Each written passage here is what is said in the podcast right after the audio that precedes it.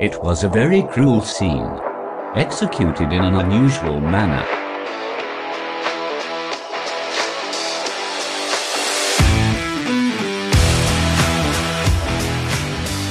Hey, Cruel Coven. Hello, my little bonbons. Welcome to Cruel and Unusual. The podcast. I'm Tori. I'm Katie. I love crescent rolls. Oh God. Do you want to know what I just bought today? What? Two bags of blueberry bagels. you want to know what I had for dinner? What? Two raw blueberry bagels. Raw as in not heated up, just bite, biting chunks out of them. It's fine. See, you can do it any way you want. Yeah. But I'm a little, it's a sore subject because I don't have any blueberry bagels right now. Yeah. I had to actually, Um, well, I had to go into the store and I saw them there and I'm just like, I'm, I'm going to fucking get them. They're so good. And I got them. They're so fucking good. you looked angry. um, I want I- Taco Bell really bad. I don't know why that just made me want Taco Bell so bad. I wonder if they still have their cheesy fiesta potatoes. Oh, I don't know. I didn't even get to get a parting one. We might have to go see. I don't know. I might have to go see, but I don't know how late they're open. Yeah, they're hardcore. They're open. They are. They're I bet open they're- late. I bet they're open late, even great, or whatever the saying is. Eat late, even great. That's Is that even Taco Bell? Probably not. okay, Coven. We've got some big news going on in the Big? True, yeah, Big news. not us personally, but in the true crime world, in the true crime universe. Most of you have already probably heard this, but um, just the other day, Alyssa Turney's stepdad, Michael Turney, has finally been arrested for her murder. fucking finally. Yep. Yeah, he was arrested the other day. Oh, it was Thursday. That's right. Now, Alyssa disappeared in 2001. And real quick, in case you don't know anything about her case, her sister, Sarah Turney, actually has a podcast, and it's called Voices for Justice podcast. Mm-hmm. And we'll make sure that we share. We'll link it obviously in the show notes, and either Katie or I will share it um, when the episode drops on Thursday. But this arrest has been such a long time coming. And I think it's important to note how crucial Sarah, Alyssa's sister, has Yeah. been in this entire process. Yeah. Mm-hmm. It's been how many 19 years, going on 20 years, and she has never, for even one day, given up trying to seek justice Yeah. for Alyssa. Yep. And she's she's been a crusader in this entire Yeah, thing. she's been just a champion. I couldn't even I can't even imagine how hard that is and how strong of a person you have to be Right. to be her and to, to get to get the fucking shit done. Right. And number one, just to go on after someone that close to you dies. But Yeah. number two, to fight every single day and co- literally commit your life Yeah. To fighting Yeah. for justice and for to, to know what you know and have like nobody listening to you. Right, You know that what makes I mean? you- Nobody that can do anything. Listen, you know what I mean? Right. Yeah. And I mean, she has so many um, amazing supporters like on social media and probably in her real life too. Not that I know her in real life, but she has so many people who are backing her. But that does not make authorities listen to you. Not always. No. You know what I mean? Mhm. You're right, and I hate that it took so long for something to be done about it. Right, When there was oh. all of this evidence, but and that's and I was I was just talking a minute ago or thinking in my head, but I totally lost my train of thought. And what I was going to say is that you know how like when people like fucking gaslight you Mm-hmm. and they kind of make you think that you're fucking crazy and insane, Mm-hmm. but you're not. I, that's what I imagine feeling like Yeah. for 19 years for her. You know what I mean? Like she's Yeah. trying mhm. and she's showing them things and she's doing everything that she possibly can to get this justice for her sister and it's it's like basically falling on deaf ears Yep. half the time so. Yep. but yeah we will make sure that we put the the voices for justice podcast everywhere that we can all over our social media today when the episode drops so you can find that and follow sarah and follow this i mean obviously this isn't the end mm-hmm. but it's definitely a huge step forward so if you want to follow and support in any way you can we'll make sure that you're able to do that Okay. So, other big news in the true crime world, which I'm sure most of you know about this too, but I just want to mention it anyway. Joseph DeAngelo, the Golden State Killer, has finally been sentenced after last week's victim impact statements. I wasn't able to watch all of those, but I did watch some. I'm like, holy shit, dude. I can't even like articulate how brave those people are and how glad I am that they finally got to have their day to like confront him and let him know how small his dick is and how much of a scumbucket he Yeah. is. Just in case he hadn't seen his dick for a little while. Yeah. Like we need to just make him Here's a aware reminder. that you have a micro button dick. Okay. um anyway, but I didn't get to watch any of it. Mm-hmm. But You can still find him on YouTube, everybody. yeah, I'll have to when I can. But um I did see like a still, like a photo of a woman flipping him off. Yeah. And I yeah. fucking loved I it. I loved every second of that. Yeah. Yeah. And I wish he didn't get to have so many years to Mm-hmm. too. himself. So he was sentenced to life without parole. I think like multiple life sentences, but either way, he's going to be in there for the rest of his life. Um, I wish him nothing but the worst. Yeah, same. Um, now I just saw this video of him the other night. He was literally climbing all over his jail cell like a fucking spider monkey. Yep. Like standing on the shelves, doing parkour shit. Like not parkour shit, but it just completely discredits that He's some a feeble piece of shit. It's a fucking farce. Right. It's a fucking farce. Right. Fucking farce. It's a, fu- a fucking farce. He was pushed into court in a wheelchair. You're for God fucking sakes. on furniture, Yeah. parkouring it up. Yeah, climbing You on cunt. shelves and shit. And like they had to fucking nudge him every Yeah. time so he could be like, "Oh yeah, I did it." Fuck off. Yeah, honestly. I've heard. I don't know if this is true, but I want to say it anyway because I don't doubt that it's true that he's been like masturbating to the female guards. What? I, I wouldn't put it past him, honestly. And I don't care if this is what fucking slander. Yeah, he deserves I, it. I, I don't mind slandering Yeah, him. He's a rot, shit. rot, you fucking egghead. Everyone comments on the articles like, "Oh, he's probably got what? what- What's life in prison for him? Two years." I'm like, I don't know. After seeing that video, hopefully he gets to suffer for a long fucking time. I fucking hope hopefully so. he has a bad time Mhm, I hope so. in there. All right, guys. Anywho, I've just got- some, just a few light little topics to get us you know. I've actually got so it's not exactly a headline. It's from Mirror, my favorite mirror.co.uk, but it's it's originally from a 1958 magazine, a women's magazine called McCall's. So hmm. this is this was published in 1958, and it's a list of 129 surefire tips and tricks ladies can try to snare a husband. Just you fucking wait. Just listen to these. I'm not going to read them all. I'm not going to read 129. That could be an entire mini episode. But I'm just going to read a few for you. Okay, the best One, ones. Yes. One, get a dog and walk it. Oh, that's Two. like exercise, though. Ugh. Right. Two, have your car break down at strategic places. Mm-hmm. Just have your car break down. Whoops. Essentially oh heavens lord um just this like it, coincidentally like in front of like a mma Yeah. gym Just Or, whoops. you know- Oh, there goes my muffler. Kick it off real quick. Whoops. whoopsie Oh, muscle man, come help me. Three, attend night school. Take courses like men. oh Yeah. okay Isn't that nice? have them walk you out to your car Four.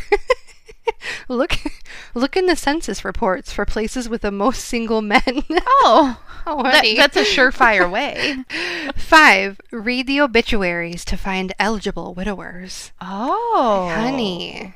wow Yeah. Can you hmm. imagine finding out, like, marrying someone after you found him that way, and then later on down the road admitting sounds that? a, sounds like a dark romance oh, plot Oh, God. I'm going to skip to 14.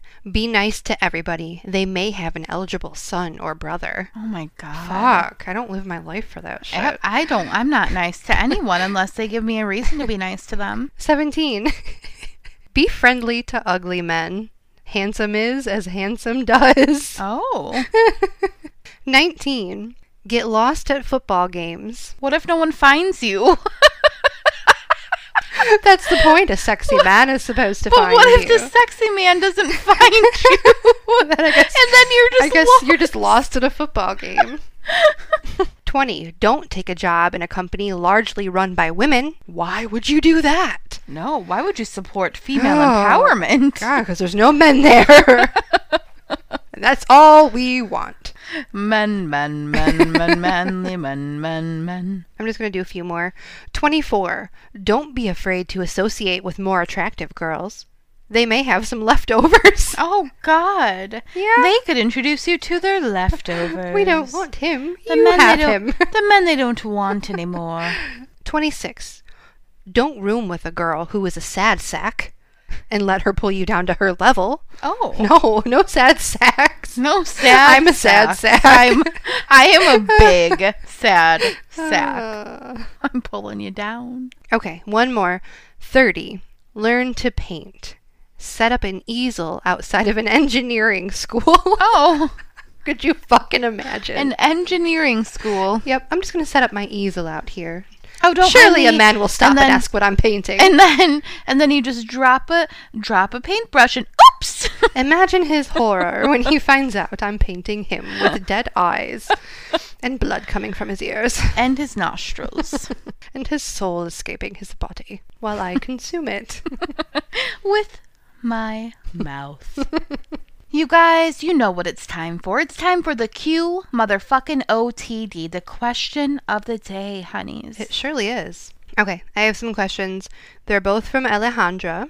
Okay, she wants to know who is your oldest male celebrity crush? Hers is Chibs from Sons of Anarchy, which you haven't watched yet. I just know you haven't. no. Um, question. Did she mean oldest like an 80 year old or oldest like from when I was like, two? Man, old. Like the Oh. oldest man celebrity that you're It's so an old to. man.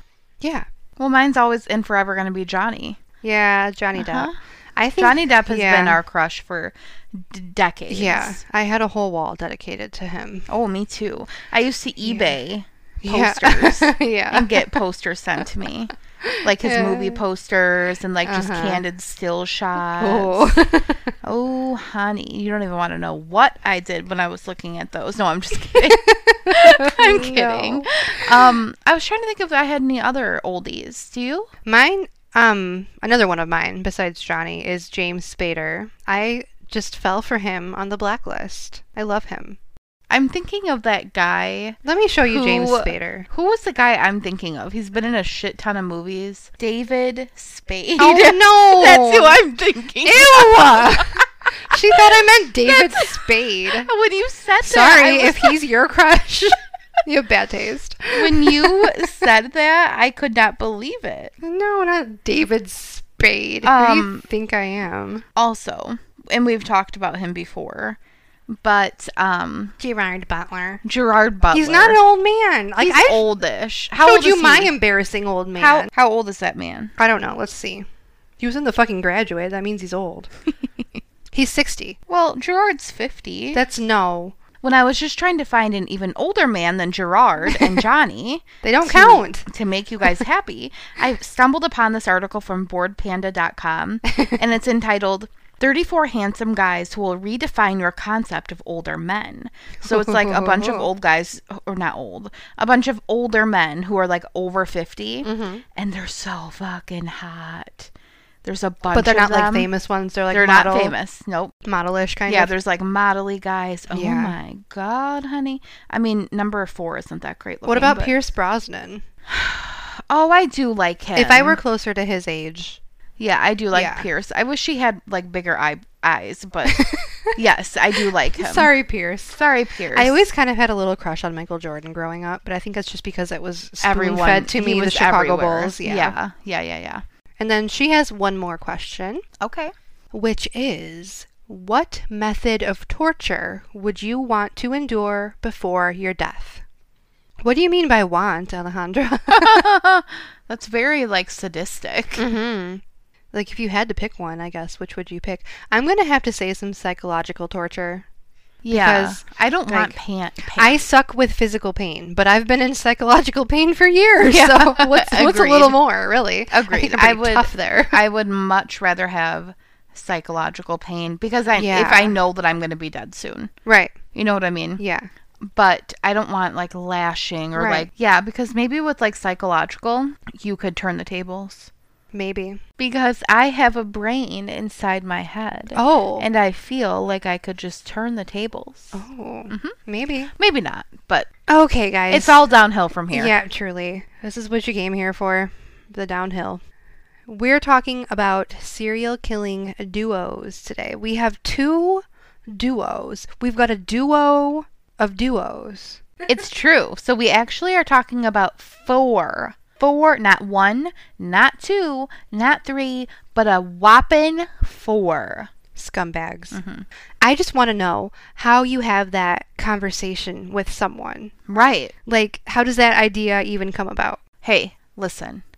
I was just wondering if you would be down to go slash some throats. How do you know if the person you're seeing, you know what I mean? I feel like it takes a lot they- of scoping out Oh, yeah. A friendship. Do they have a murdar? They probably do. They got a murdar. They have a little bit of a murdar. Yeah. They like hone in on someone. Yeah, right. And like see if they take the bait, maybe with like Right. smaller things. They probably are like, hey, you know, one Yeah. time I raped a girl. You know what I mean? How do you And it- feel about that? Right, and it probably also depends on like where are we meeting this new buddy? Yeah, is it true. in jail? Is it at a bar? Is it at church? You know, if Right. it's at church, you probably don't want to. You probably want to steer clear. We do know there's usually a alpha and a beta type of relationship, like a dominant and subordinate. Uh, the dominant wants complete psychological and physical control, and the subordinate, I know the psychology behind them is very complex. I was reading a lot about it, and it's a lot.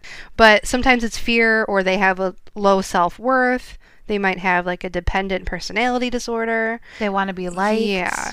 They And- want that like recognition and like the pat Mm-hmm. on the back. And a lot of the time, what they're gaining from that relationship with their dominant partner is worth more to them than what they have to give up morally. And it's probably also a relationship that they're gaining that they were looking for when they were growing up that they didn't have. Yeah, something missing.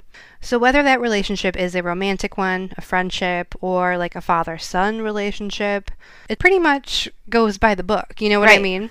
Not in every single case, but in most of them. But what I think bothers me the most is how they find each other. It's not like there's like a dating website for like murderous duos. Yeah, it irks me that usually the dominant one knows what personality traits to look for Right. in a murder partner. It bothers me that they know that. Whether I don't even know if they know they know that. You know what I Right. mean? Oh, oh, I don't like it. So I'm going first this week. I'm going first. I'm going last. And I'm going to tell you about the Speed Freak Killers. Okay, I don't know I- anything about them. Yeah. That was the name given by the media to the serial killing duo Loren Herzog and Wesley Shermantine. These two went on a meth induced murder spree hmm. in and around San Joaquin County, California, from the Central Valley to the Sierra foothills and probably beyond, that lasted 15 years. There's a lot of fucking killing, murderous Yeah. people in California. Yes, I was My guys are from that too. California too. I was looking for, yeah, I, I knew that they were from California. I was looking for a duo, and all of them were fucking from California. California. Um, anyway, so they began killing in 1984 and didn't stop until 1999. Wow. Yeah. Okay. So to start at the beginning, Loren and Wesley grew up together. So they had their murder partner built right in. How great. Mm-hmm. They grew up on the same street as kids in Linden, California, which is about 95 miles east of San Francisco.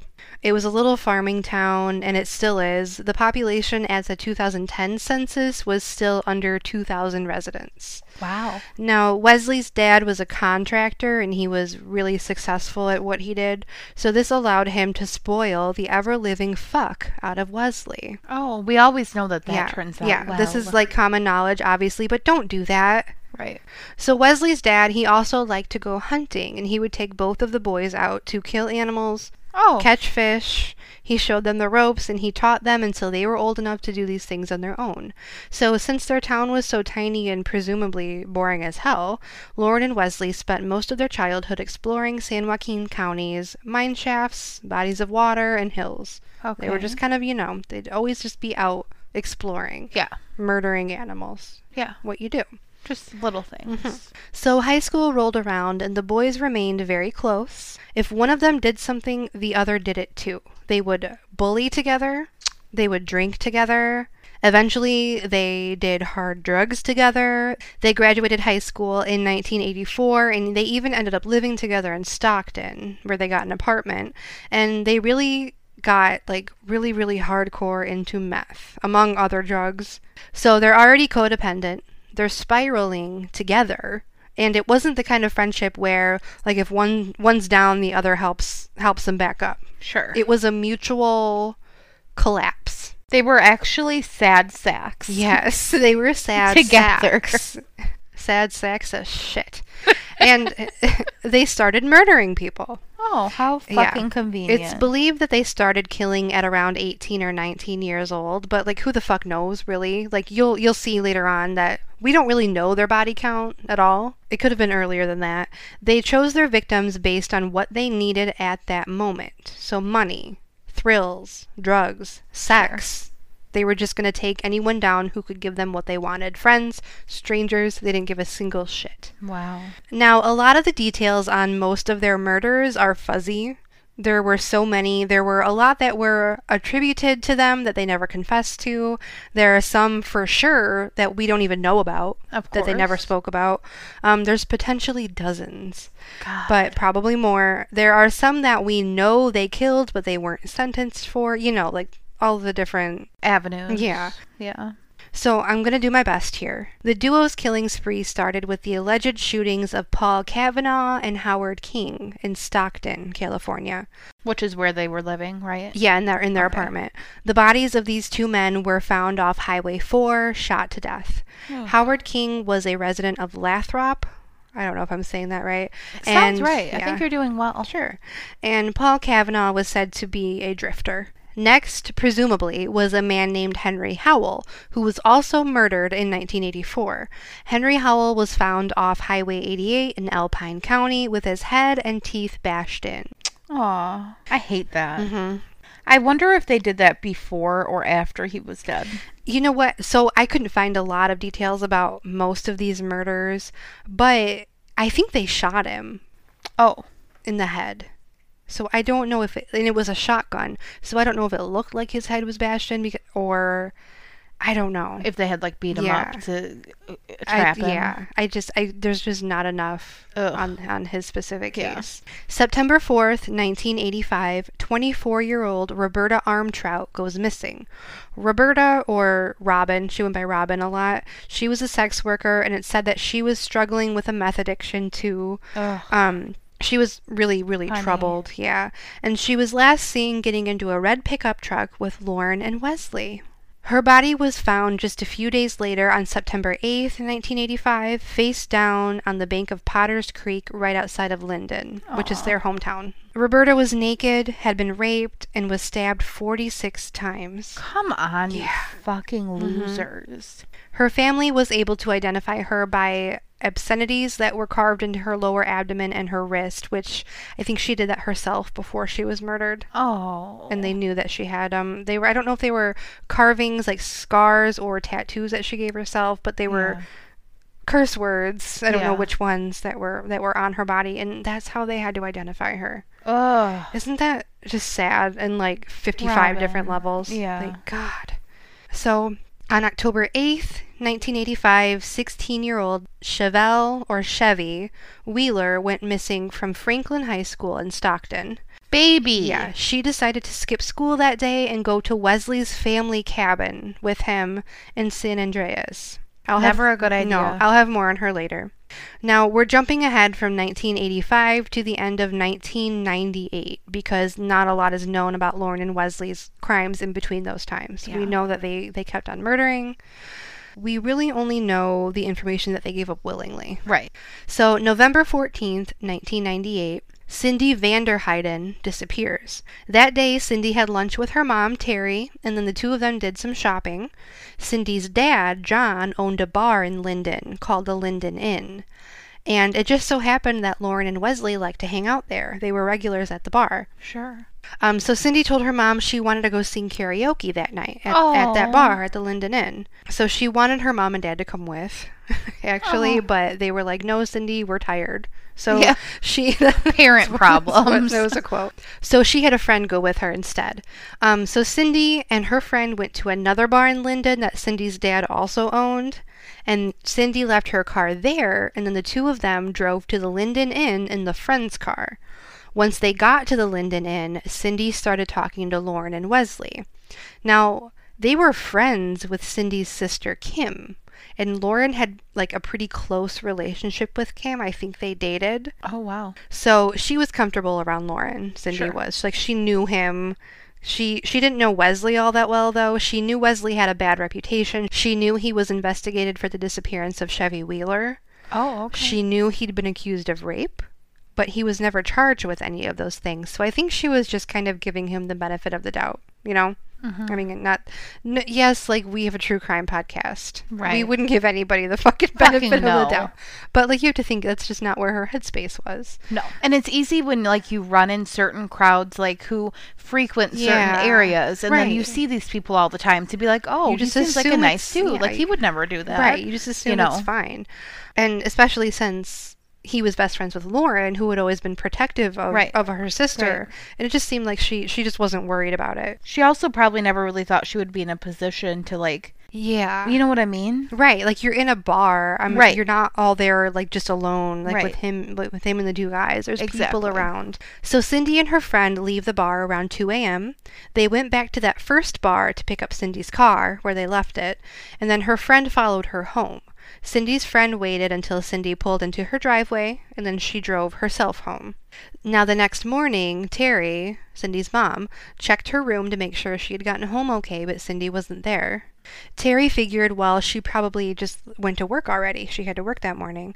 John, Cindy's dad, he didn't see her that morning either, so he decided to call Cindy's work to check on her, but she hadn't come into work that morning, and mm. no one there had heard from her. So Cindy's dad starts looking for her, and he found Cindy's car with her purse and her cell phone inside. Um, I couldn't find where he found her car, but it, it wasn't at home. So he found her belongings, but no Cindy.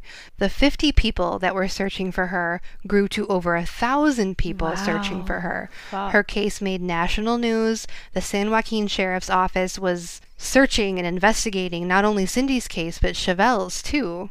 The 16 year old that disappeared. Right. And that was, at that point, it was 15 years earlier that she had disappeared. So they're starting to like connect these because they knew that Wesley was the last person to see Chevelle alive. And now he was one of the last people to see Cindy alive. The common denominator, Yeah, but but like nothing else was connecting Right. for them. They couldn't find any remains, no evidence, and with no probable cause, they couldn't search either Wesley or Loren's property Right. Until March of 1999. Wesley's car was impounded. Thank God, because since it was impounded, the police were now allowed Right. to search it. Right. DNA matched blood found inside Wesley's car to Cindy Vanderheiden. Yikes. And on March 17th, 1999, Wesley and Loren were arrested for Cindy's murder, plus two of the murders from 1984. So, interrogations begin, and I'm going to start with what Loren was saying. Sure. He decides to throw away any loyalty to Wesley. He threw it, just flushed it right down the toilet. Fucking threw Yep. that shit away. Yep. He He's says like, there's yeah. only room for one of us to be saved, and it's me, Mhm. Wesley. Yep, because he was a subordinate. He says that Wesley and Cindy were partying the night she was murdered, and they had made plans to meet in a cemetery later that night because Cindy wanted to buy drugs from them. So they met up at Clements Cemetery and did drugs, and then Wesley took them on this like crazy car ride on the backcountry roads. Loren said Wesley suddenly pulled a knife and demanded that Cindy perform oral sex on him. And then he pulled over, raped and sodomized her, and then slit her throat. Loren said he didn't say a word. He just stayed in the back seat of Wesley's car and turned his head away. So remember, this is his account. Right. We don't know if that's true. And investigators didn't believe this story at all because everyone knew that Cindy was supposed to be at work the next morning. She liked that job. She enjoyed that job. She was trying to move up in the company that she worked for. No one bought that she would be out all night doing meth and then having to get up early and go to work. And why would she drive all the way home into her driveway? Remember her friend followed her? Right. If she was planning on meeting up with Loren and Wesley that night after the bar. And you don't just like kind of like naturally like hop into doing meth. Like there's normally a little bit of a progression, and it doesn't sound and like she's would- a drug addict. and she lived with her mom and dad. You would think that they they would have known known or sensed something. Yeah. Yeah. Um, but either way, Loren's admission and the blood in Wesley's car was enough to charge both of them, both him and Wesley, for Cindy's murder.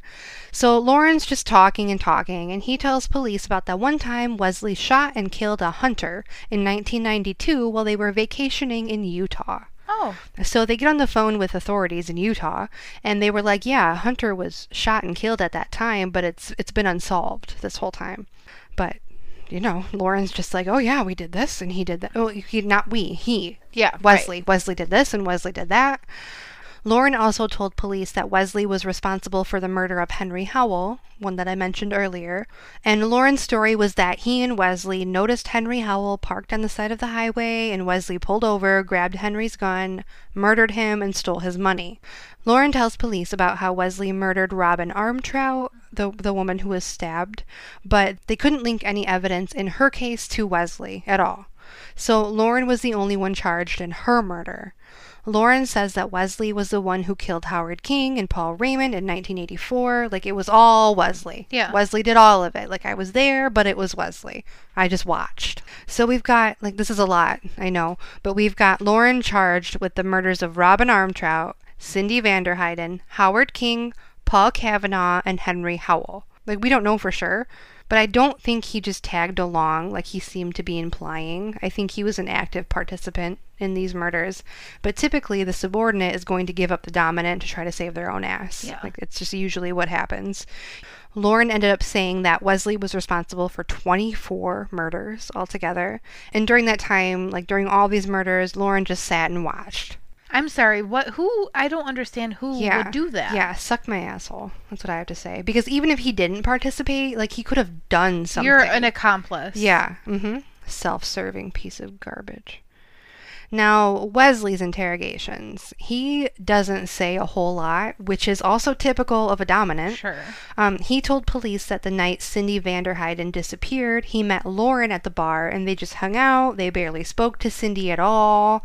Wesley said, Oh, I barely even noticed her, and she left the bar before I did, like Oh. an hour before I did. So, oh, can't That be me. clears my name. Can't be me. So they decide, Ugh. yeah. So they decide to show Wesley the tapes from Loren's interrogations, where Loren's pretty much blaming everything on him. Yeah. And that's when Wesley learned that his little buddy, his little buddy turned on him. Wesley said, quote, If Loren can give details about all of these murders, it must mean he's the one that did them. I'm innocent. With everything Loren told detectives, I bet my life there are other bodies out there. End quote. Okay, okay, Okay. Wesley. You have a good attorney. Yeah. Uh huh. I watched a tape of one of his interrogations, and at one point, the investigator asked him, like, why was Cindy's blood in your car? How do you suppose that happened? And Wesley's like, oh, I don't know if it is Cindy's blood. And the investigator goes, like, I'm telling you, it's 169 million to one that it's her blood. Yeah. And Wesley's like, well, I don't know how it got there then. I don't know. Like, you fucking moronic piece of shit. God. And they had mullets too. Well, the, like, he's like bald. Loren had a mullet. yeah. Just the, that's the fucking cherry Isn't on it just a fucking kicker? and they have And you fucking got a mullet. God. You couldn't be more of a Yes. losery loser. But honestly, like, you can't just sit there and lie when they are literally presenting you right. with facts. I put typical man trademark. Honestly. Uh, Lord on a cross. I'm sorry, but fuck you. And you, both. Mm-hmm. Yeah. Both of you. So obviously they don't get a ton of information out of him, but Wesley is charged with the murders of Chevelle Wheeler, Cindy Vanderheiden, Paul Kavanaugh, and Howard King. They offer to take the death penalty off the table for him Ugh. if he were to tell him where he had buried some of the bodies. But he declined because, you know, then he'd have to admit that he did it, and he sure as shit isn't going to do that. So they were still missing Chevelle's body and Cindy's body at this point. So they have their trials in 2001, and Loren is found guilty of the murders of Cindy Vanderheiden, Paul Kavanaugh, and Howard King. He was found guilty of being an accessory to murder in the case of Henry Howell. He was acquitted for the murder of Robin Armtrout. Loren was sentenced to 78 years in prison. Wesley is found guilty of murdering Cindy Vanderheiden, Howard King, and Paul Kavanaugh, and Chevelle Wheeler. Just before sentencing, Wesley was suddenly up for making a deal because you know Oh. he knew he was about to get fucking slammed. Yeah. Surprise. Yeah, he It's was. me. Yep. He was willing to tell them where Cindy's body and three others were buried in exchange for $20,000 that he wanted to split between his two sons. Oh. Because he knew he was going to jail for the rest Yeah. of his life. So he wanted his, his sons to be taken care of. But obviously, they didn't take his deal because he already had his chance to make a deal. So he was like, Well, I'll tell you where the bodies are if you take the death penalty off the table. Fuck and they're like. No, dude, that deal is over I now. can't stand Yeah. the bargaining. Yeah, sorry about it. So Wesley was sentenced to death, and he was sent to death row at San Quentin Prison. Now, this is not the end of our bedtime story, folks.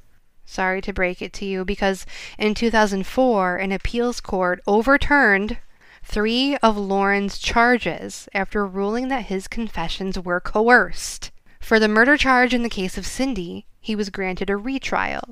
But Ugh. instead of this retrial, they all just struck a plea bargain. I hate this.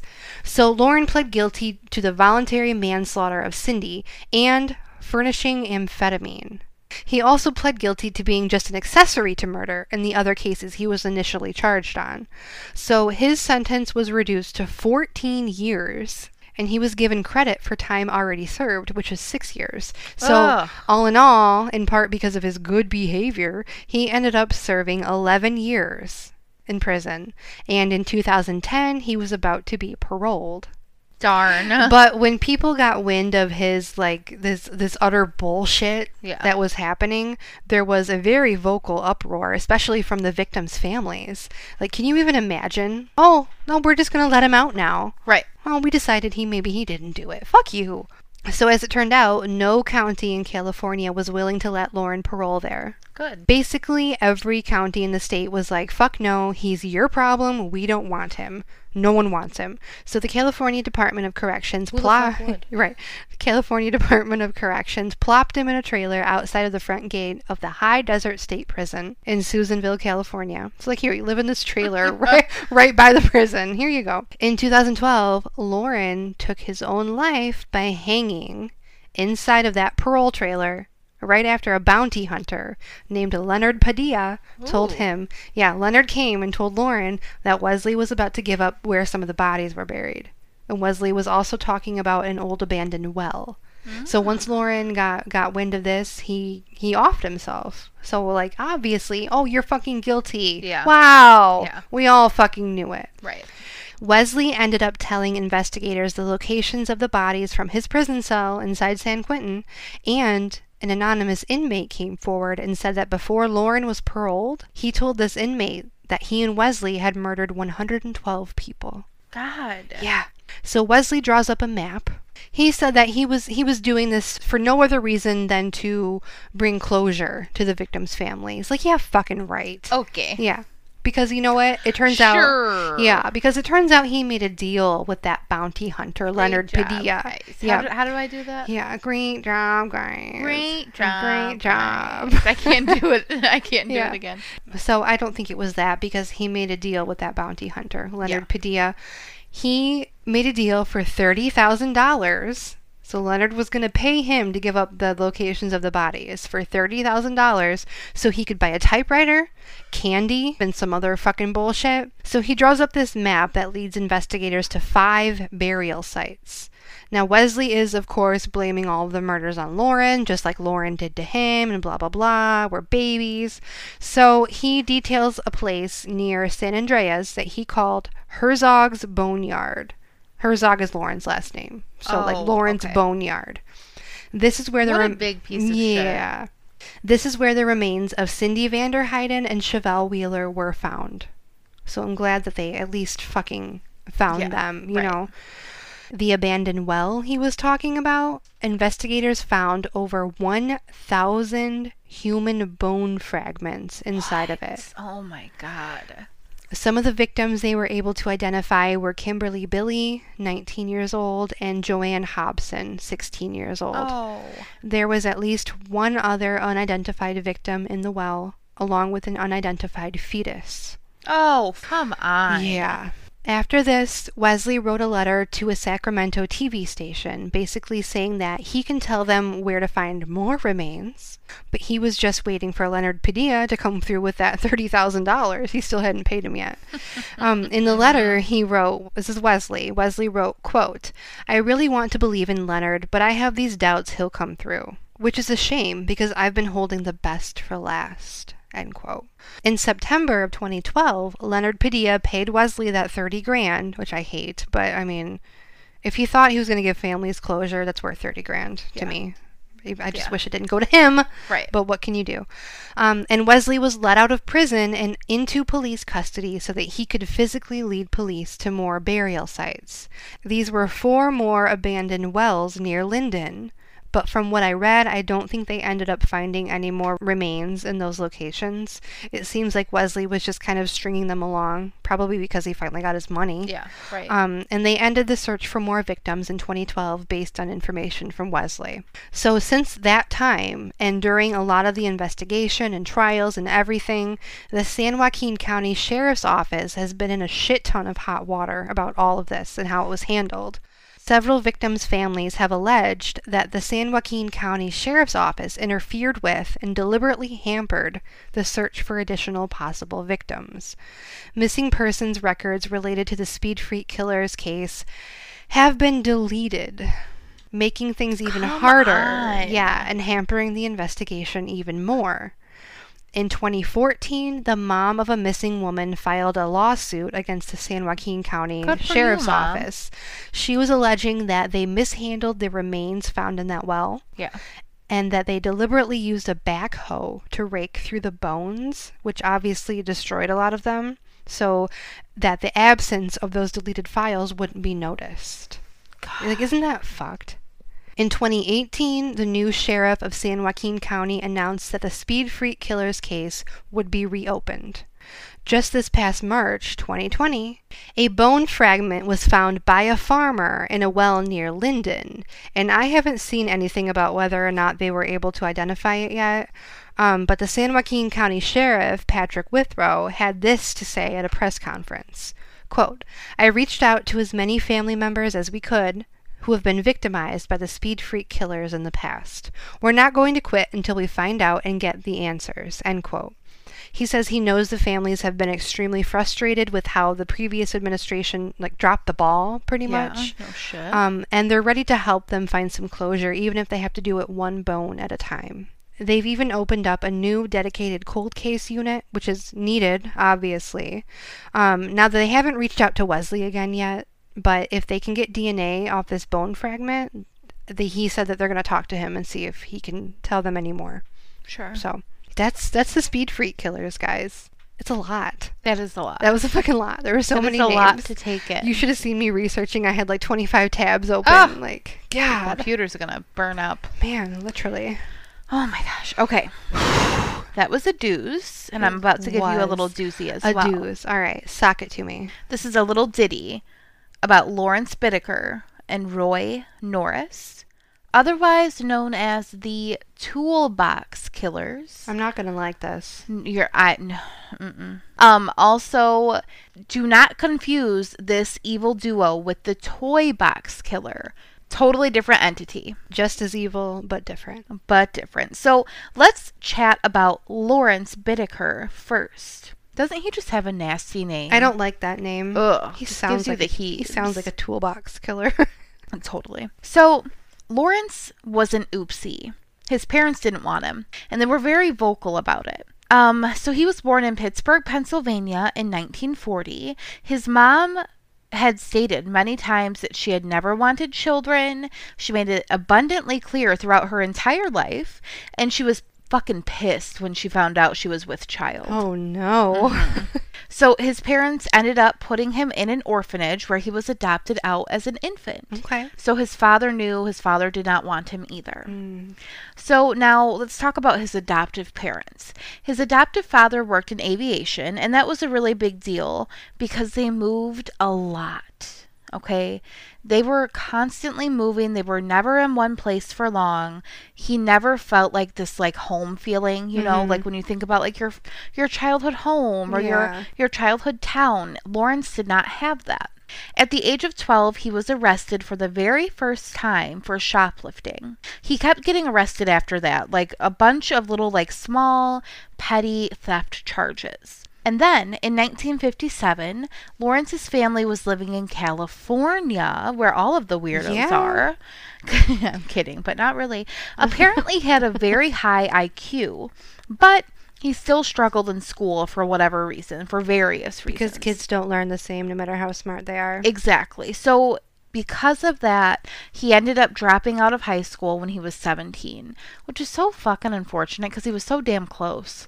Yeah, Like if you're gonna drop out of high school, do it when you're fucking 14. I You know how he feels years, though, man. You know, yeah. it's like so fucking close. Mhm. Okay. Just like stick it out a little bit more. Yeah. Um, and after he dropped out, he then proceeded to steal a car and commit a hit and run and evade arrest. Naturally. Yeah, naturally. So he was sentenced to the California Youth Authority until he was 18. We've talked about the California Youth Authority a few times. Eddie. Kemp's. Yeah, he was Yeah. there. It's also said that he and Lawrence were there. Ed Kemper and Lawrence were there at the same time. Oh shit. So doesn't that it, I, in my research I never found anything out about like the two of them being buddies or anything. But it I just it makes you wonder like did they have conversations? yeah. You did know. they, did their paths cross? did they eat lunch together? Did they eat their pea soup Mhm. at the same time? You never know. Did one slurp and one didn't? That is how you identify the real strange ones. The slurpers. Mm-hmm. God. God. Um so after he turned 18, he was released out back into the world and he went back to find his adoptive parents again, but then he found out he was hit with the fucking harsh reality, I should say, that his adoptive parents just fucking left. Oh. They fucking got out of town while he was away. Oh. Mhm. Hmm. They fucking fled. God. They left no contact information Shit. and just totally abandoned the dude while You're he like- was in the California Youth Authority. Fuck no. You're not coming back home to this house. No, fuck that. So, okay, so now let's talk a little bit about Roy Norris. Roy was born to a mother who was not married, which was like super against the norm at the time. We all know about how like decades and decades and decades ago, like it was not proper to No. wed- to to have a child out of wedlock. You fucking heretic. God, I don't know where that accent, my accent took off somewhere. We're also drinking wine this time. At the end of last week's episode, we were pretty tipsy. oh God. It's you know what I was doing really good with not drinking too. You're a bad influence. I hadn't drank for months. Well, once a week time. is fine. No, that's We're- true. That's true. totally fine. I'll go to Target, get more My five dollar wine, Yeah. and bring it. My problem is when I'm drinking in like a social setting Yeah, because I can't stop drinking. yeah, And I'm only drinking because I'm uncomfortable. yeah. And I don't like how I get. But that's that's a topic for a different day. Same. Okay. So, since, you know, we're in the 40s or 50s or whenever the fuck he was born, since it was super judgy back then, his parents ended up getting married. So, Roy's mother was like a drug addicted housewife. Okay. Roy kept getting placed into foster families, even though, like, he had his parents and everything, but Mhm. he just did not have a very good home life. And then he would end up coming back. I'm surprised back then that they even noticed. I know. that they care. You I know, know. There must have been somebody like trying to advocate for him or something. His parents, his biological parents, were both very abusive.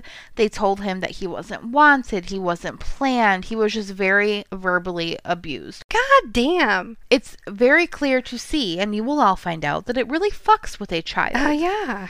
So at 16, Roy was living with his parents again, and they went and visited some relative who was in her 20s, and Roy started hitting on her, like majorly Oh, hitting on her. No. Yeah, he was she he was being super forward with her and she was like get the fuck out. Like Yeah, no, absolutely right. the fuck not. So she told his dad and then his dad was like, "Okay, I'm going to beat his ass." So God. after his dad was like coming for him, He ended up stealing his dad's car and he drove it to the Rocky Mountains and he tried to kill himself by injecting air into one of his veins. Oh no. Yeah, but sadly it didn't work. Uh, And I say sadly because shit's about to get real. Right. Okay. So police ended up finding him and brought him back home to the parents that verbally fucking abused him. Roy ended up enlisting in the army and he served in Vietnam. He completed only one tour and then he was discharged. He that is where he first experimented with heroin was while he was overseas. all right.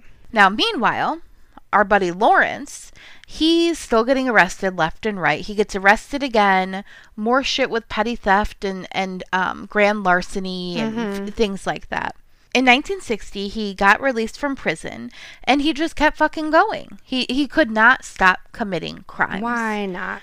Ugh. In May of 1961, he was sentenced to 15 years for another crime.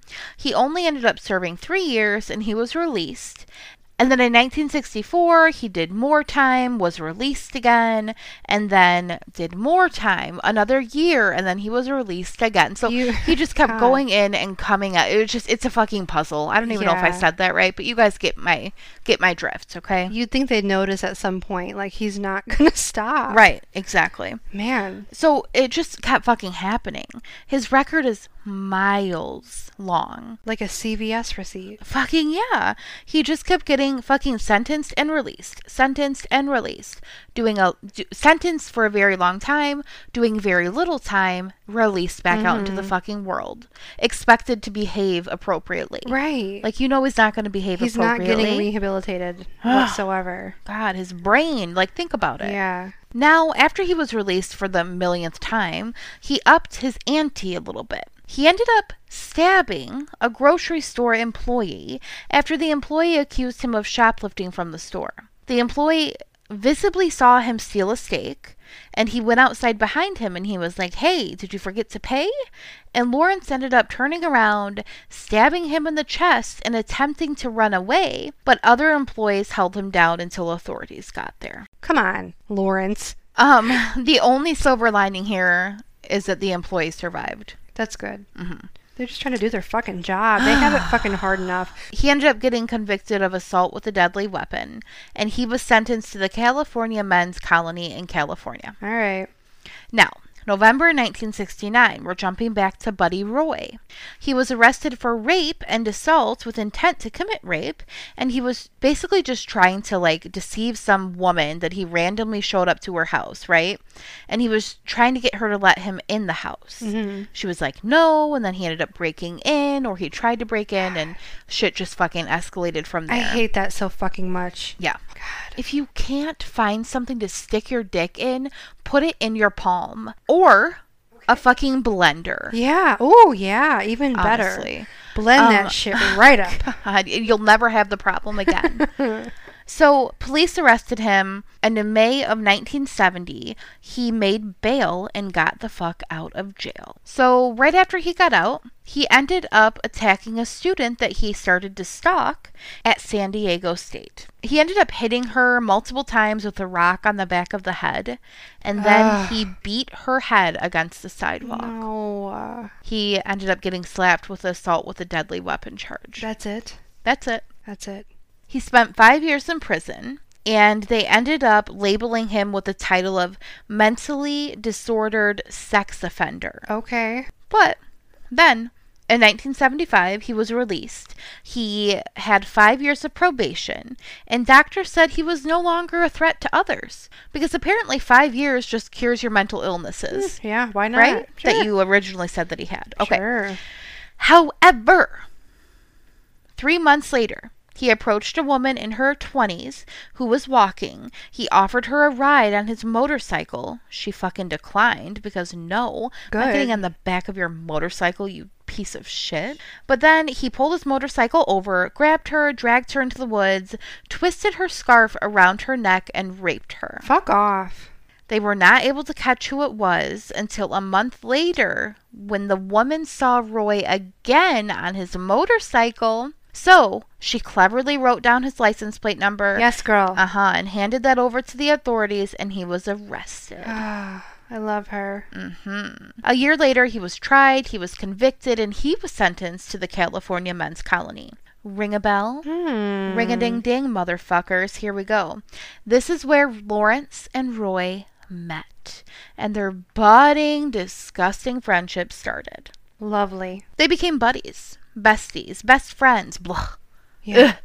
Eh. I fucking hate them. So their conversation started with Roy supposedly teaching Lawrence how to make jewelry Oh. in the California Men's Colony. Oh, fancy boy. That's what they do there, apparently.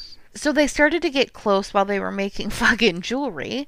But then Lawrence ended up saving Roy from an attacker, like inside the prison. Somebody was trying to attack him multiple times, and, and that's when their budding friendship really fucking took off, apparently. You saved me. Yeah. So then at a later date, they're conversing together, probably like getting each other off. You know what I mean? Like just mm-hmm. just friend things. Swapping stories. Yeah. Yeah. And and Roy was like, "Hey, hey, hey, hey, Lawrence, hey."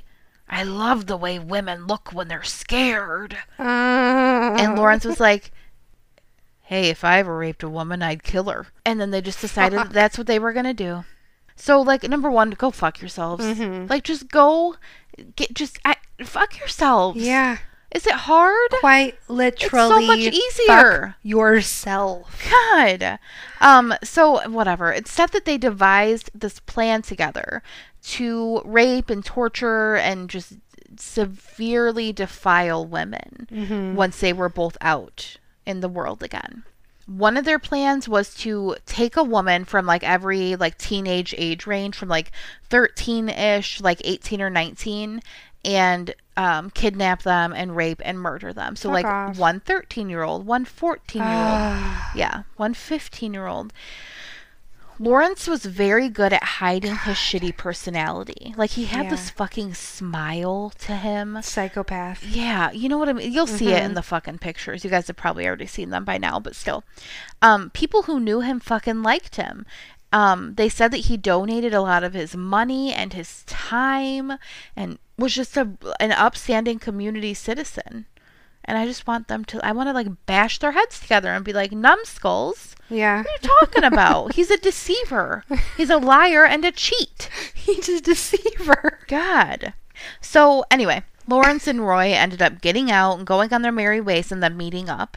They had corresponded via mail and they set up a time and a day to meet at a hotel. Ooh.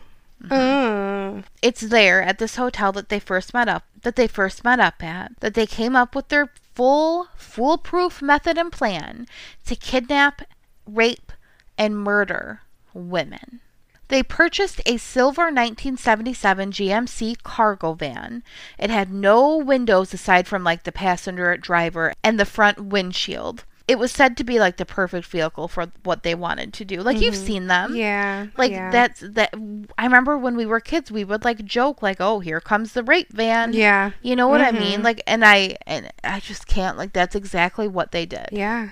They ended up like fully getting this vehicle ready for what their plan was. They put a bed in the back underneath the mattress. They ended up putting a toolbox, which is where they get their names, and mm-hmm. this is where they housed a bunch of tools that they would later use on the women to kidnap, torture, and ultimately kill their victims. Once they got everything set up, they started stalking. They would drive up and down the coastline in California where all the weirdos live. Where Ed Kemper is. and they would hang out at the beach and they would just like be testing the waters, you know. mm-hmm. Their very first victim together was a 16 year old girl who was walking alone. Her name was Lucinda and she went by Cindy Schaefer. Isn't that weird that there's a Cindy in yours too? It's like we we did do the same things, like in a parallel universe. Well, what's with these fucking men doing the same fucking shit? right. God. Right. In the same state. Men are the fucking worst. So Cindy had been at a church meeting and she was hmm. walking home. They and by they I mean fucking disgusting Lawrence and disgusting Roy mm-hmm. pulled over in their rape van and they asked her if she wanted a ride. And Cindy was like, "Nope." yeah. Not taking a ride from you. I know better. But then they offered her weed and beer. She still said no. Yeah. Sorry. You're not going to lure me in with your weed and beer. I can get my own weed and Yeah, beer. you fucking losers. You're old and washed up. Um, so the two guys fucking got pissed. They kept driving a little bit down the road. They pulled along the side of the road. Lawrence jumped out and he pretended to be working on the van. Mm. So Cindy had to walk past them naturally, Right. and he ended up dragging her into the van and kidnapping her. It said that they started driving, they turned the volume way up, really loud, while Roy went into the back and tied her up. And he is said to have raped her first after telling Lawrence to go take a walk, like when they got to like a certain hmm. point, you know. And so Lawrence went for a walk for an hour and then they switched. And then Roy took a walk for an hour and Lawrence had her hmm. for an hour. It's just fucking disgusting. Supposedly they argued about murdering her. So Roy said that Roy tried strangling her. He didn't like the fact that she was making like this this like really painful like pained face. Well, yeah. Yeah, so he fucking ran out to the front of the van and barfed. Oh, that's too much for him. Yeah. All, all of a sudden. Uh, never mind, like you should be barfing because you're fucking kidnapping and raping and murdering a woman. A child. Not because of the fact that you're fucking she's making a, a pained face. Yeah. God. Whew. That's a baby. yeah. 16? God damn. So then Lawrence supposedly tries and he successfully makes her pass out. He then wraps a wire from the toolbox around her neck using pliers and then wrapped her body in a shower curtain and then threw her mm. lifeless body over a canyon. God. They assumed the animals would just eat her and there would be no evidence. Mm. Two weeks later, the pair saw Andrea Hall, 18 years old. She was hitchhiking on the side of the highway, and the car in front of them actually pulled over and offered her a ride, and she got into that car. Oh. So they were like, fuck me. Like, damn it, we were just too late. But they ended up following her, and once Andrea got out of the car, they asked if they could give her a soda. Roy ends up tackling her, and Andrea put up a fucking really good fight, mm-hmm. supposedly. However, he ended up twisting her arm, he gagged her, he bound her. Ugh. He um, bound her wrists and her ankles, and then they drove back to the same spot that they threw Cindy's body over the canyon. Supposedly, Lawrence raped her twice and Roy raped her once before Lawrence made her walk naked up the road. and then he made her give him oral sex. And then he made her pose for Polaroid pictures. Oh, no. Roy went to the gas station in the meantime, and when he got back, Lawrence was alone and Andrea was no longer there. Lawrence supposedly said he made Andrea tell him all the reasons that he should allow her to live. Oh, my God. Mm-hmm. And apparently, he did not find them good enough because he ended up stabbing her in both of her ears with ice picks. Oh, my God. He strangled her and he threw her over the canyon. No. That's fucking terrible. Yep. Yep. Now, next we have Jackie and Jacqueline. Okay, so two people, not to be confused as one. They were at a bus stop together, and Lawrence and Roy pulled over and offered them a ride. They had offered them weed, and Jackie and Jacqueline accepted, and the woman actually noticed that Lawrence was driving towards the San Gabriel Mountains, which is not where they were supposed to be going. Mm-hmm. So uh, she the one woman actually kind of like freaked out a little bit. She knew something weird was going on. She tried to get out of there by opening the door, but Roy ended up hitting her on the back of the head, knocking her unconscious. The other woman tried escaping, but Roy was right there. She even got out of the van, but he got her back into the van because he's bigger, stronger, you know. Mm-hmm. They pulled the van over. Lawrence got out and punched her in the face, and then they bound and gagged both of the women. After nearly two days of holding the two women and raping them repeatedly, Lawrence takes photos again, just being a complete piece of shit. He even recorded via a tape recorder him raping her and calling her his cousin. What? Yeah, I don't know. He's fucking God, fucked this is making me like. I told Gag. you. I told you. I told you it was Um, very hard to research. Lawrence and Roy ended up murdering both Jackie and Jacqueline. And it was fairly similar to how they had murdered their other victims with the ice picks. God, I hate Um, that. They even used sledgehammers oh Mm-hmm. no. and strangulation. So now we have 16 year old Shirley Ledford. Oh, she was abducted on Halloween night. Ah, She's trying to have fun. Yeah, no shit. She's a kid. This was in 1979. She was outside a gas station getting ready to hitchhike home from a Halloween party. Yeah. And it said that she recognized Lawrence. She was a waitress at a nearby place and she thought, and she was like, oh, I know that guy. I've waited on him before. Yeah. So when they asked if she wanted a ride, she felt safe. However, despite knowing him, you guys, they say that ha- the majority of the time, people know their attackers. Yeah. They know the people who are raping them, who are murdering them. Mhm. Do not trust anyone. Don't Anyone. trust him. So they ended up tying her up, gagging her. Roy ended up tormenting her. This was also recorded via a tape recorder. God. Was that stuff found? Yeah, some of it. it's just very fucking heartbreaking and gruesome. And I did not go try and find these tapes. I would I would suggest you don't either. right. I don't know why anyone would want to hear that. Yeah. I would assume that it's probably I mean, I know that they used from, you know, doing all my research, I know that they used them in the trial and in the investigation Right. and stuff. but when it was uh, I- necessary. Yeah, we don't need to fucking hear Yeah. women dying. No. Anyway, so he ended up raping her, sodomized her with pliers. No. Yeah. He hit Shirley with a sledgehammer 25 times and then strangled her to death with wire around her My throat. God. So Lawrence and Roy decided they would put Shirley's body on the lawn of some random house. What the Yeah. fuck? So terrorize even more people. They wanted to see For what the what? media would do. So they put her on the front lawn of a random house and she was found the next morning by someone who was jogging in the neighborhood. God damn it. November 1979, Roy was reacquainted with an old friend named Joseph Jackson, who was also incarcerated with him at some point during his stints, you know. Mhm.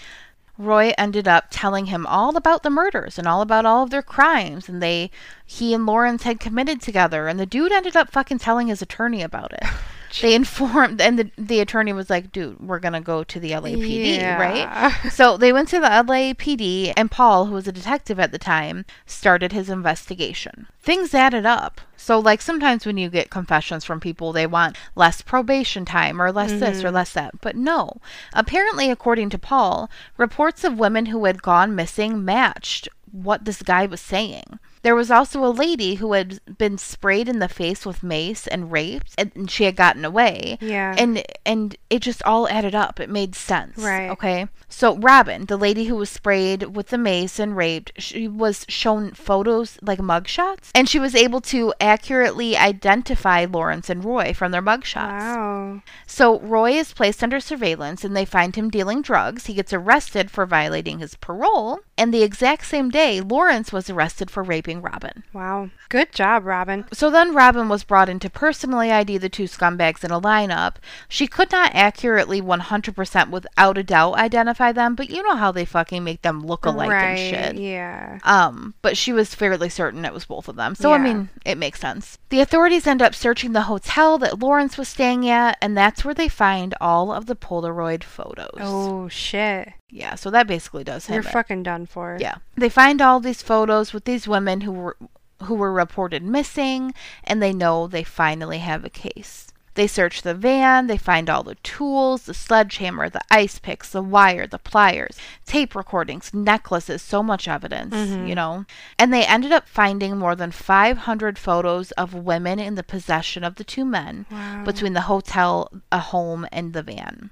At first, Roy fucking denied everything. Literally everything. Yeah. Until he was confronted with evidence. And then he started confessing. However, he said Lawrence was the mastermind Yeah. behind it all. Sounds familiar, right? Mm-hmm. Now, this is from Wikipedia. Norris attended a preliminary hearing in relation to the September 30th rape, which was- of Robin. hmm By this stage, Roy was beginning to display visible signs of stress. At the hearing, he waived his Miranda rights before Detective Bynum and Deputy District Attorney Stephen Kay began questioning him. Initially, in relation to the rape of Robin Roebuck, then in relation to the statements given to police by Joseph Jackson and the evidence recovered from his and Bittaker's residences. Initially, he flatly denied any involvement in any murders, rapes, or disappearances. However, However, when confronted with the evidence investigators had compiled, he began to confess, although he did attempt to portray Bittaker as being more culpable in the murders than himself, which is what I had just mentioned. They're besties until they get caught. Oh yeah, and then forget God. him. He ended up divulging that he and Bittaker had been in the habit of driving around areas such as the Pacific Coast Highway and randomly approaching girls whom they found attractive with offers of a ride, posing the pair for photographs or marijuana. Most of those whom they approached rejected. Yeah. Good on them. No, you fucking dirtbags. Yeah, right. Inside the van, the girls would typically be overpowered, bound, hand and foot, gagged, and driven to locations deep within the San Gabriel Mountains, where they would be sexually assaulted by both men, then usually killed by strangulation with a wire coat hanger. Although two of the victims had ice picks driven into their ears before being strangled. Roy admitted to bludgeoning their youngest victim on the head with a sledgehammer as Bittaker strangled her. He also admitted to repeatedly striking Shirley Ledford upon the elbow with the sledgehammer before strangling her to death. The bottles of acid that were found at Bittaker's motel, which I didn't mention, mm-hmm. Norris stated were intended for use upon a new victim that they Oh. had, you know, like somebody that they were planning on next. He stated that the acts of torture and humiliation had been committed against their victims for fun. Hmm. According to Norris, the level of brutality Bittaker had exhibited toward their victims had increased on each successive instance they had successfully lured a girl into the van. Their final victim, Shirley Ledford, had actually pleaded to be killed in order that her agony would cease. Honey. End quote. Oh my god. Mm-hmm. Now, let's talk a little bit about Lawrence Bittaker's trial. This is a quote. The most damning evidence presented at Lawrence Bittaker's trial was a 17 minute section of the audio tape the pair had created of Shirley Ledford's abuse and torment. The audio tape, which had been found inside Lawrence's van, and which Roy Norris had earlier testified that Lawrence had repeatedly played as he drove in the weeks prior to his arrest, like he played it Mm-hmm. constantly, For like on a loop. Yep, for fun. To relive it. he said that it was real funny. I hope I don't know what, what happens with these guys, but I hope they fucking fry. I feel like it could have been worse, but so that was presented as evidence during his trial. Stephen Kay forewarned the jury, quote, "For those of you who do not know what hell is like, you will find out." End quote. Now this is a, this quote is carrying on. More than 100 people were present in the courtroom as the tape was played. Many members of both the jury and the audience wept openly upon hearing the contents, with several members of the audience either burying their heads in their hands, dabbing tears from their eyes, or rushing out of the courtroom before the tape had finished. Lawrence Bittaker was undisturbed at the hearing, and he even smiled throughout hearing the recording. so that was just a little bit of like both of their trials. Mm-hmm. Um, 19 of the women in the Polaroids were reported missing and may have been murdered, but we still don't know about a lot of them. They could not say for sure that the two men killed them despite having photos of them because there was no evidence or admission. Right. Also, during all of this, the bodies of Jackie and Jacqueline were found at the bottom of a canyon. Jackie still had an ice pick lodged in her skull. no. God damn. Lawrence and Roy were each charged with five murders. Lawrence was denied bail, and Roy's bail was set at 10,000. He ended up accepting a plea bargain as well. He said as long as he was not given the death penalty, he would testify against Lawrence, which is what you heard a little bit hmm. of a few minutes ago. Now, Roy pleaded guilty. He was sentenced to 45 years, and he was not given the death penalty because he gave up so much information about Lawrence. Lawrence had 29 charges against him. He stayed totally silent, and therefore the judge put in a not guilty plea during his trial. Oh wow. Yeah. During his trial, it only took the jury 15 minutes Yeah. of deliberation Right. to find him guilty, obviously. I can I can imagine. Yeah. Wow. he showed absolutely zero emotion and even had the audacity to appeal. Mm, yeah. So Yep. it went all the way up to the Supreme Court. They were like, "Fuck you, no, Yeah. you need to be fucking executed," right. because that he they actually slapped the execution Mhm. on him. Right. But he fucking appealed again. Further stay of execution in 1981. Okay. Okay, but he was still awaiting his good old execution, like a firm date, Yeah. when he died this past December Wow. in 2019. That was- 2019. yeah. Wow. Roy ended up dying in February of 2020, so a mere two months after his buddy. Mm-hmm. Oh. Yeah. Couldn't live without him. Oh. He said the only reason he did anything was because he was afraid of Lawrence. Go fuck yourself, Roy. Wow. I hope that they are reincarnated as toilet paper. Me too. He was up for parole in 2009, but he declined to go to the hearing. So in 2019, he was set up for parole again. He was denied, and then, as we all know, he died in February of 2020. Also, I think it's important to note that Paul, who was the detective, remember originally, Yeah. He ended up committing suicide. Oh, He was only- in his 30s. Oh, He even wrote a 10 page suicide note. wow. He basically was talking about how the murders committed by Roy and Lawrence haunted him. Oh, And he just couldn't fucking handle it. He feared that they would get out of prison. He just couldn't handle it. Yeah. That's so fucking sad. Yeah. Also, So he's another victim. Oh, for sure. Absolutely. Also, I totally forgot. Remember how I was talking about the tapes and how I couldn't, I wasn't going to look for them? Yeah, yeah. I forgot that I had found out by a YouTube video that the FBI actually has access to the tapes Mhm. and they use it to desensitize their agents to murder. No shit. Yeah. Wow. Yeah. Crazy. Oh my god. So yeah, and that's that's a toolbox killers. That's crazy. God. Yeah. What's with all these California scumbags? I know. Can somebody tell me? Specifically in like 60s, 70s, 80s. Right, What? yeah. What? Yeah.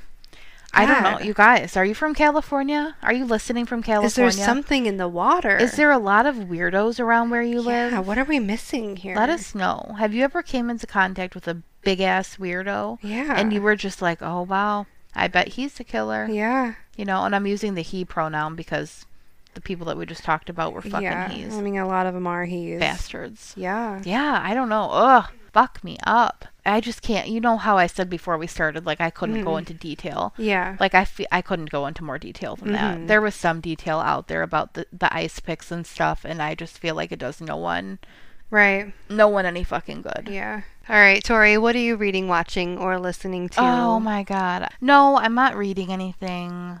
Um, I did just get my next novel back from the editor, so that's what I have to work on because it comes out in less than a month. Mhm. Woo! Um, that's scary and terrifying and just awful. But so that's what I have to be doing now. So I won't be reading, I won't be watching, and I certainly won't be listening. I will be working on that. What about Yeah. you? Um, I haven't had much time for TV, so I've been watching like one episode of Criminal Minds before I fall asleep. Oh, Um, it's just my nighttime lullaby, you know, murder.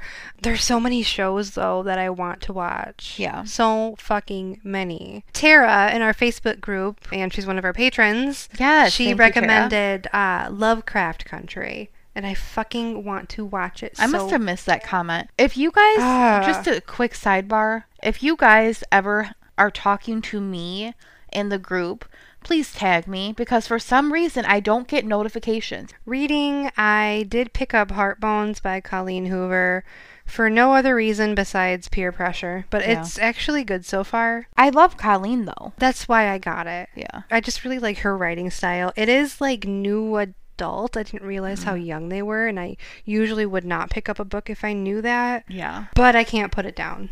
Yeah. So there goes my whole all my fucking uh, prejudice against Yeah. genres and and and Yeah. shit. Everyone says it's fucking amazing. It's like their new favorite Colleen Hoover book. Yeah, it's good. Listening.